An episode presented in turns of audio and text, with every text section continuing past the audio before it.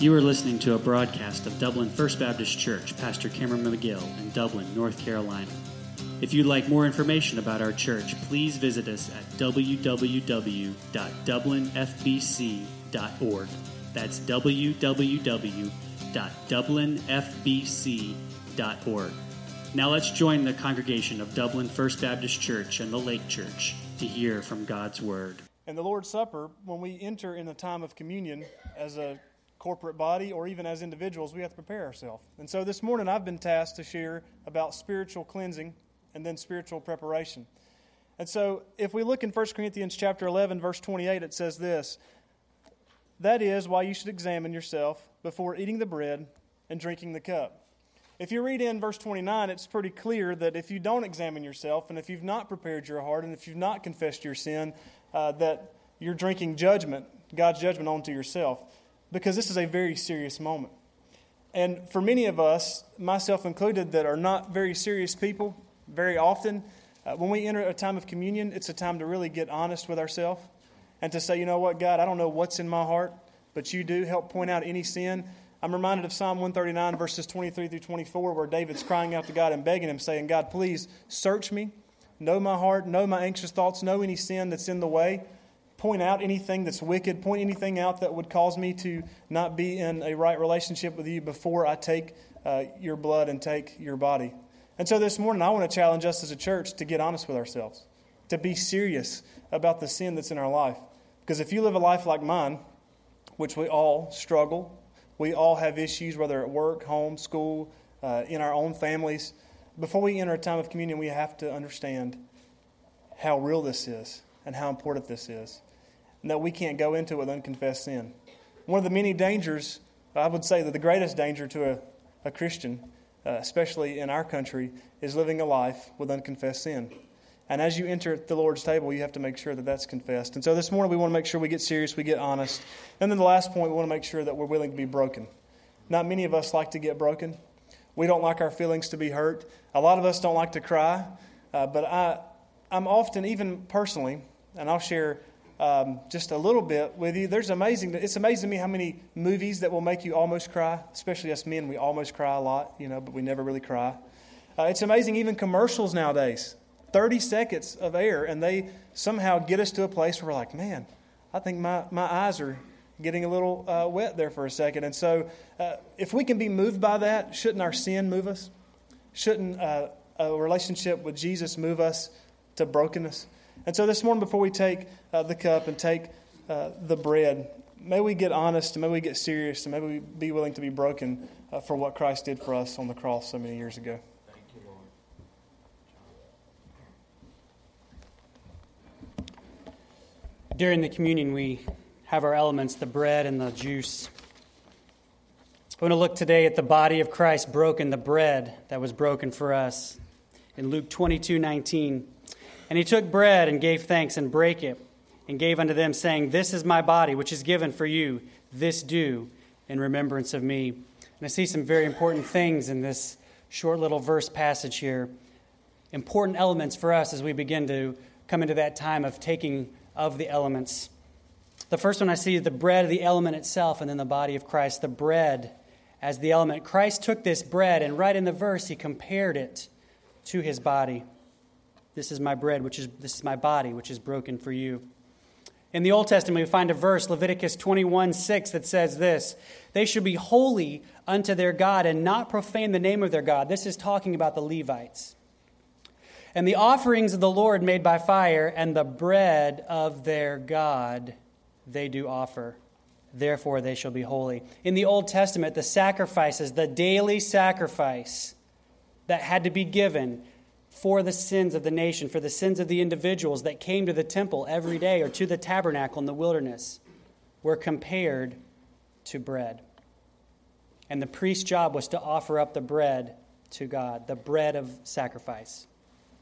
Christ is our high priest. He sits in the heavens now as our high priest before God, and he offers up the bread of his own body for us. The bread of the sacrifice, but not a sacrifice that had to be continually offered over and over and over and over again as it did in the Old Testament, but a one time offering for all the sins, past, present, and future, of the world, the one time offering as the high priest, as the priest of the Old Testament offered the bread of God, the bread of the sacrifice, so he offers the bread uh, of his body as sacrifice for us. Commentary in Matthew Henry this bread that was given for us is given to us to be food for our souls. For nothing can be more nourishing and satisfying to our souls than the doctrine of Christ making atonement for sin and the assurance of our interest in that atonement. This bread that was broken and given for us to satisfy for the guilt of our sins is broken and given to us to satisfy the desire of our souls. And I see a very important element there, but also I see the body of Christ itself. In the Old Testament and the New Testament, also in this time, in the Passover feast, they would use the unleavened bread which would be like a cracker, basically. You've probably seen them in the stores maybe around this time of year. They sell them in Jewish, in the, in the international part of the grocery stores. But it wouldn't be puffy and fluffy like a nice piece of bread that you eat at dinner. It'd be like a cracker, unleavened, unrisen. And the leaven in the Old Testament is often compared to sin. That bread was to have no leaven in it because that bread was to be a part of the Passover feast that had no sin. Jesus Christ had no sin. Just as that bread had no leaven in it, had no sin, Jesus Christ had no sin in himself, which made him the perfect sacrifice, which made him the last sacrifice that ever had to be. Isaiah 53 5, but he was wounded for our transgressions, he was bruised for our iniquities. The chastisement of our peace was upon him, and with his stripes we are healed. The physical bread was broken and passed out to the disciples that night, and Jesus' body was also broken for us. He endured the beatings, the whip, the thorns, the nails. He was broken for us. And we do this in remembrance, as again in Matthew Henry's commentary, what he did for us when he died for us, and for a memorial of what we do in making ourselves partakers of him. When we take those elements, partakers of him, and joining ourselves to him in the everlasting covenant, the broken body of Christ.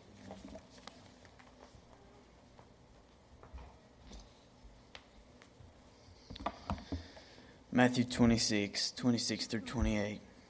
While they were eating, Jesus took some bread, and after a blessing, he broke it and gave it to the disciples, and said, Take, eat, this is my body. And when, and when he had taken a cup and given thanks, he gave it to them, saying, Drink from it, all of you, for this is my blood of the covenant, the new covenant, which is poured out for many for forgiveness of sins. Think about Adam and Eve. Go all the way back to, to Genesis, to the, to the very first book. Think about Adam and Eve in the garden, the beautiful garden. Whenever that serpent came and they fell into the temptation of sin, that caused every single person that will ever live, that has ever lived, that is living, and that will ever live to sin, to be born with a sin nature. And from that point on, a, a sacrifice of blood, something had to die for the forgiveness of those sins. Whenever Jesus came, whenever Jesus was speaking of his death, he told the disciples, This is my blood. This is what's going to take care of your sins. This is what's going to take care of everyone's sins for the rest of eternity. All they've got to do is believe whenever I read this, I think of two things. Number one, the power of the blood. The power of the blood. Think about how many people are on earth. Think about how many people sin. Think about how many sins people commit. Think about all of these things. And, and even though the magnitude of people and the magnitude of people's sins is so overpowering to us, the power of the blood is so much more. So much more. And then, not only the power of the blood, but the promise of the blood. Whenever we accept that blood, whenever we accept that sacrifice that Jesus came and that Jesus gave unto us, when we accept that, we have a promise of eternal life that on, that's the only way we can have it. Is whenever we take that promise. So the, that powerful, that sweet but powerful blood of Jesus also has a sweet, powerful promise.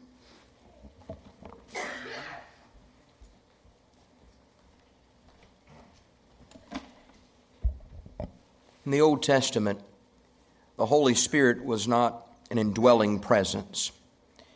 The Hebrew term for Holy Spirit is Ruach Kodesh, which means the holy breath of God.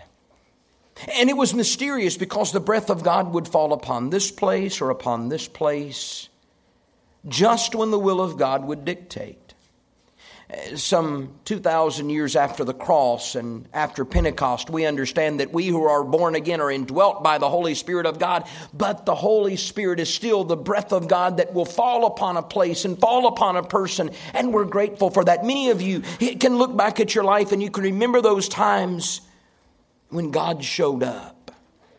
Services in this room where scores of people would respond to a gospel invitation and be born again times on the mission field where people would be broken and realize that God had shown up. My question to you today have you ever been a witness to the breath of God? I remember as an eight year old little boy, a teacher explaining the gospel and then God breathing on that situation. And what was evidenced on a page of Scripture became evidenced into the pages of my life. And God showed up. I remember as a teenage young boy and feeling so overwhelmed by the pressure of God to respond to an invitation to gospel ministry. And I relinquished the reins of my life to Him, and God showed up. And all of the times throughout life that you know God is leading you and that God is meeting with you as if you were the only person on this planet and you had His full and undivided attention. Has God ever shown up personally in your life? In a moment, we'll receive a piece of bread and a little cup of juice. But all of that is for naught unless you have taken care of business with Jesus. Early this morning, we had our building set up ready for worship at 8:30 and I was pacing. You may not know this about me, but I'm a little bit of a nervous sort. And I was pacing and I was thinking and a bit overwhelmed with all of the challenges that are before us. Some you're aware of, more you'll be aware of after Wednesday night, I pray. God is choosing to show up these days in both of our campuses, and I'm grateful for that. And I'm almost talking out loud to God, hoping nobody can see me or hear me or is paying much attention to me, eating their coffee and donuts and all that. And I'm just saying, but God, there's so much potential here. God, there's so much more that, that, that we can do. And, and God, at Dublin, I, I know uh, we need this and we need that and, and all of this. And, and I'm almost overwhelmed. And I'm thinking about what it must have been like to have been in that upper room that night. And some of the disciples thinking that Christ is going to set his kingdom up on this planet and right now. And others are wondering because he's just told them that he's got to die and he's got to go away to prepare a place. And, and the disciples are overwhelmed. And I, and I found myself in that moment early this morning morning in good company. And I cried out and I said, God, I need a word from you. God, I need you to blow your breath upon this place. And if you speak only to me, may I listen. God, speak. And it just so happened that somebody was practicing their song. And I was thinking, I wish they'd turn the music down so I could hear from God. It was as if God said, Well, I'm speaking, just listen. And the song was simply this Be still and know. Be still and know. There is very little that can calm our soul in these tumultuous days. But to know that 2,000 years ago on a cruel Roman cross, the only person that could is the only person that would, and is the only person that did. And his name was Jesus. And he allowed his body to be broken for you and me. He allowed his blood to be spilled out for you and me. So, for no other reason but that, be still and know. Remember, as a child, we would attend church on special occasions. And any time that I went in the church and I saw this lump of stuff on the offertory table, enshrouded in a mysterious cloth, I always felt a little bit uncomfortable. because I knew at the end of the service communion was going to take place. And I didn't understand it, and it, it seemed so grown up and sophisticated and, and so ritualistic. And, and they would have the service, and then at the end, they would tack on this little addendum called communion. Years ago, I had the privilege of becoming your pastor. I wanted to be very careful that we did not ever see this as a ritual and that it would never be enshrouded in mystery pomp and circumstance out the door, but that it would be clearly explained what it means, what it signifies, what it doesn't mean. It doesn't mean salvation. Taking a wafer that we ordered online and some juicy juice bought at Food Lion will not save you. In fact, this is an act of obedience, just like baptism, that comes after salvation. Jesus said, This do in remembrance of me. And we can't do something in remembrance until it has first happened in our life.